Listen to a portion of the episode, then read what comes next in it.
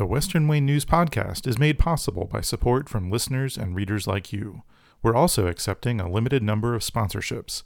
If your organization would like to get your message in front of hundreds of Wayne County listeners, please email contact at westernwaynenews.com.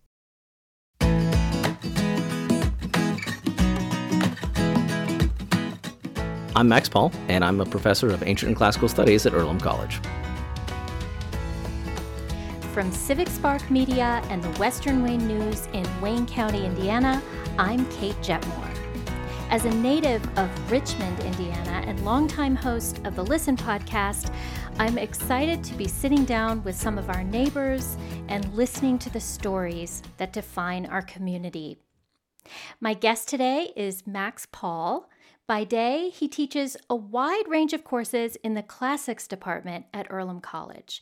But off the clock, he has an impressive TikTok following where you can hear him talking about ancient Greece and Rome or what it's like to be a professor. And he's a self described big old nerd. On that note, Max, welcome to the show. Thanks for joining me today. Absolutely. Wonderful. Well, you do get the distinction, I have to inform you, of being the very first Earlhamite on the Western Wayne News podcast. So, welcome. Thank you so much. Happy to be here. What is it about Earlham, speaking about Earlham and Earlhamites, what is it about Earlham and the Earlham community that's kept you in Richmond for more than a decade now? Yeah, it's it's kind of delightful, right? Like it is this gem of a community buried in in Richmond, uh, and you might not expect to find such like a welcoming, positive, diverse group of folks here. But but yeah, it is it is a, a true delight um, to be here. It is it is the people that have kept us here, uh, right? So my spouse Sarah and I both work at Earlham, um, and it's it is very much. Um, this delightful blossoming community of like-minded folks. Um, like I, I, I can't go to the farmers market without running into a number of Earlhamites, right? Like you get to see them, and like we've been here long enough to like you get to watch their kids grow up. So it's not just like yeah. coworkers, right? Like this really is a, a community of of friends and colleagues. It's great. Mm-hmm. Mm-hmm. Yeah. And what about the community of Earlham within the community of Richmond. You just you just mentioned the farmers market, for example, mm. which is something that's part of the Richmond community. It's yes. outside of the Earlham campus. What are Absolutely. some of the other things in the community of Richmond that make being at Earlham such a joy? Sure. Um, so, so I would be remiss if I didn't mention my second office, uh, Roscoe's Coffee Shop. Um, yeah. Um, 100% Roscoe's Coffee Bar and Tap Room is one of my favorite places in in the entire town. Um, both for its it's just very chill vibes. It's a great place to just sit and do work. I will also run into again. I don't think I have been in there and not seen someone from Earlham, which is both a pro and a con. Um, uh huh. Uh huh.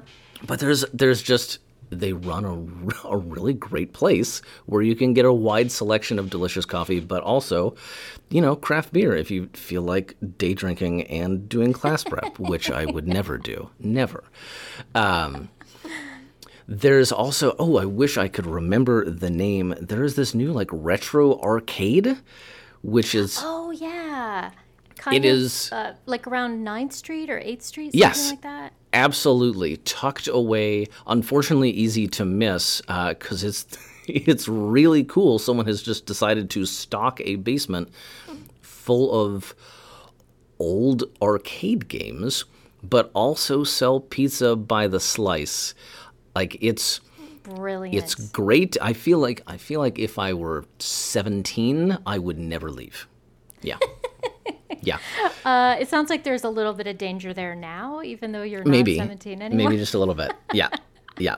So those spots are awesome. I mean, also the Richmond Civic Theater. Uh, like, there are just, there's so many cool places uh, around town that, yeah, it's just, it's a surprising delight. Why do you think Richmond and Earlham are such well kept secrets That's a really good question. So I went to graduate school two hours away in Columbus, uh, and I did not know about Earlham. I also went to a small liberal arts college, also in Ohio, and didn't know about Earlham uh, until I started looking for jobs, and I was like, "Ooh, this is fun." Um, I I wish I knew better. Um, sort of water cooler talk is that for a while Earlham had mm, not been great about self promotion, mm-hmm. out of a out of a sense of sort of humbleness and not wanting to to brag. Mm. Uh, but I think we should, right? Like there are a lot of great things going on here, and there's nothing wrong with sharing those accomplishments with the broader world. Likewise, Richmond, I'm not I'm not sure why more folks don't know about it. Um, I will say for a while, my spouse and I ran an Airbnb um, out of our house. Right, we've got a spare bedroom, and we're like, great. If folks folks want to stay here, right, like essentially chump change to stay the evening because it's just a spare bed and bath. Mm-hmm. Um, but we would get lots of people coming through who were road trippers, right? So there's, if you're going between Columbus and Indianapolis on 70, there's basically nothing except for Richmond. And so people would stop and then they're like, this is kind of a cool town. We're like, yeah, it is kind of a cool town. We are more than just a stop between like Dayton and Indy. Mm-hmm. Have a look. Yeah, absolutely. Interesting. Uh, you use the word humble. I wonder if you could even slot in the word Quaker there. Do you think some of it is the Quakerness? I mean, yes, 100%. percent mm-hmm. Yes, with, without a doubt. Um, yes, that those sort of Quaker ethics of not self-promoting, um, mm-hmm. not bragging. very much sort of yeah, very much got in got in our way. Unfortunately, um, mm-hmm. it is it is great to be humble, but um, it can be a detriment if it prevents people from knowing you exist. Yeah. yeah. well, yeah. it sounds like uh, both Richmond and Earlham are taking steps in the right direction when it comes to yes getting the word out. I love your voice. I have to Thank say, you. and Thank you. that I think this will be a great segue to talking about your platform on TikTok.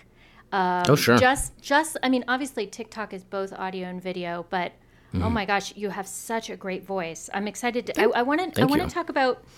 I, I want to talk about TikTok. I'm not. It's not a platform that I'm super familiar with. Sure. But I do have to admit that it seems a surprising fit to me. Um, mm-hmm. Taking your knowledge about antiquity, about ancient history, the Greeks and the Romans, and putting it out there in bite-sized pieces on TikTok. So, how did you get started with that? So, my students told me they're like Max, you gotta you gotta get on TikTok. Um, they know that I have been sort of involved in social media, right? Like I'm I'm an elder millennial, so I've grown up being on the internet. Um, so social media is not a new thing to me, and I've pivoted from platform to platform uh, as things sort of have have grown, thrived, and died. Like it's the cycle of the internet. Um, and they're like, you should you should look at TikTok. And I was like, oh, I don't know about that.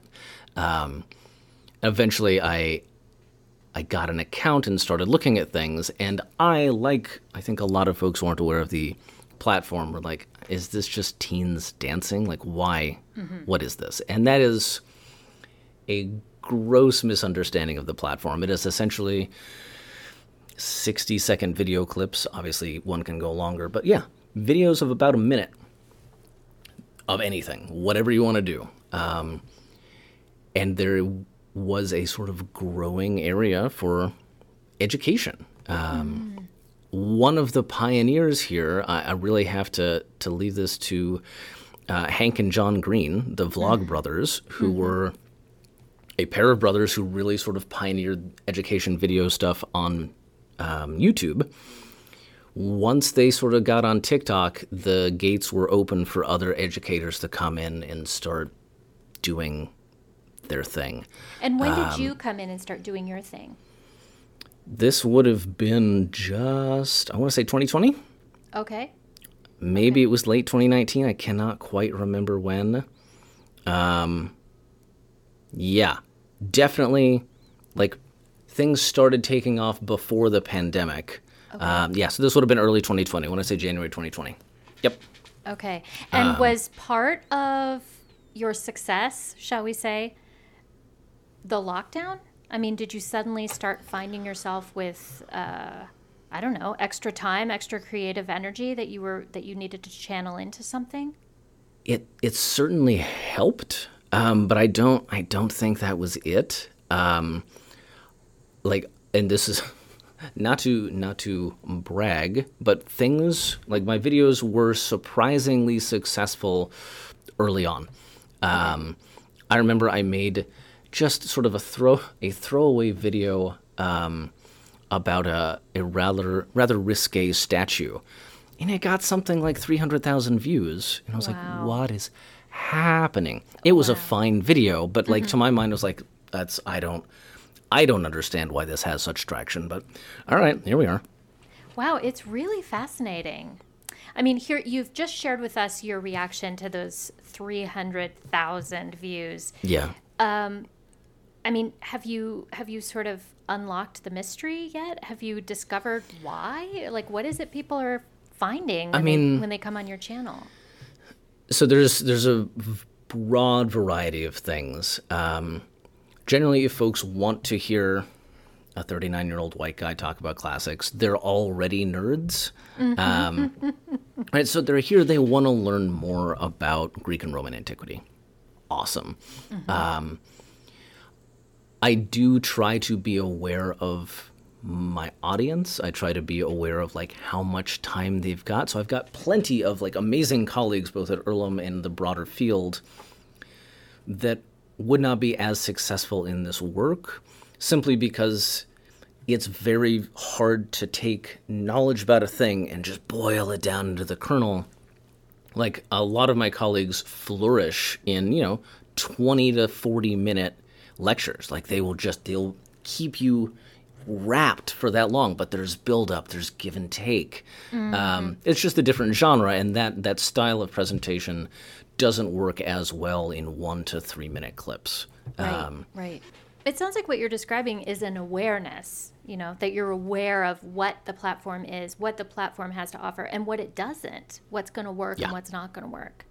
Yeah, which can be really limiting. Um, there's only so much nuance you can go into on a topic, um, which means there's some things that like you just you can't really get into, or like you'll do a follow up video, but inevitably, right? Like the sequel is never as good, and so you know, you might have a thing and people are getting the wrong impression on your first video, and you're like, "Ooh, I should really clarify this," and then like the clarification video, like no one pays attention to, and you're like, all right, I see how that It's sort of like letters to the editor or something like that. Yeah, absolutely. No one reads the corrigenda and addenda. It just doesn't happen. Well, you know, as I was preparing to speak to you today, I came across uh, a quote of yours online. Don't mean to scare you. It's not going to be No, no, scary, no, that's believe fine. me. But I came across across a quote of yours, and it reads. What a writer says about the ancient world generally tells us more about the writer than about antiquity. Yeah. And what I'd like to ask you today is what do you think your choice of TikTok as a platform can tell us about you? Sure, yeah.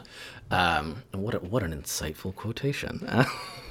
um, so, I mean, up top, I think it tells you that I, I am an elder millennial desperately just trying to keep up, right? Like that's that, that's the immediate takeaway. Is like, oh, okay, all right, you're you're trying to to do a thing um, that the youths are also engaged with, um, which is absolutely true, um, right? In the early 2012s, 2013, I ran a Tumblr account, largely so Earlham could be advertising to high schoolers, so you could know what was going on at the Earlham College Classics department via social media. Uh, and as people have shifted away from Tumblr and moved to TikTok, I'm like, okay, great. Like this is where people are. If we want folks to know about us, this is this is what we got to do. Um, if we're looking at sort of like why specifically um, TikTok as opposed to like Instagram or whatnot, I really, really value the democratization that TikTok offers. Um, Were you at all familiar with Vine by any chance? Uh, kinda. I mean, I never used Vine, but it was always something that was um, that younger people were doing. Absolutely like absolutely um, and I, I never produced content for vine but i consumed a reasonable amount of it right like these are six second videos six second videos but you could see all sorts of different groups using these things uh, that was that enabled a visibility and gave voices to folks who are typically not presented in, film and media, uh, which tends to be, again, largely cishet white guys. Um, so TikTok, again, really sort of hands a camera and a mic to so many people that have not traditionally been been represented and is giving them quite large platforms. Um, so yeah, it is it is beautiful to see, and I'm happy to be a part of that, um, even if it is a very small part of it. Uh, So, is what you're saying that you're interested in supporting a platform that does give voice to a more diverse group of people? Yeah, absolutely. Um, one of the one of the delightful things that like, the the app will let you do is share content from other creators uh, and, and sort of amplify their traffic, um, which is a thing I do try to do if I you know come across other folks who are. Uh, like yeah, whose platforms might not be as large. Like great, cool. Like let's let me direct you to this thing. Um, It is also sort of the the flip side of that is that one of my main mm, main missions in addition to education is also the combat of misinformation. And boy howdy there's a lot of misinformation on tiktok um, because when you're dealing with such small um, videos right 60 to, to 90 seconds um, as I said, not a ton of nuance. And so there's a lot of accounts out there that will, mm, if not explicitly lie, like uh, maybe massage the truth or sensationalize things, um, and give people really the wrong impression about things and or actively mislead them about things. Um, so a not insignificant amount of my work is trying to counter that.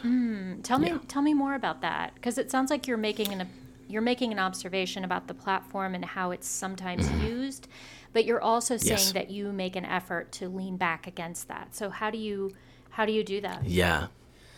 So you you asked earlier, like, oh, have you have you cracked the code of sort of you know, like how to go viral or what have you? um, and obviously, no. Like, I, I there is no formula for that. Um, being very very attractive always helps, but like that's not a it's not a guarantee.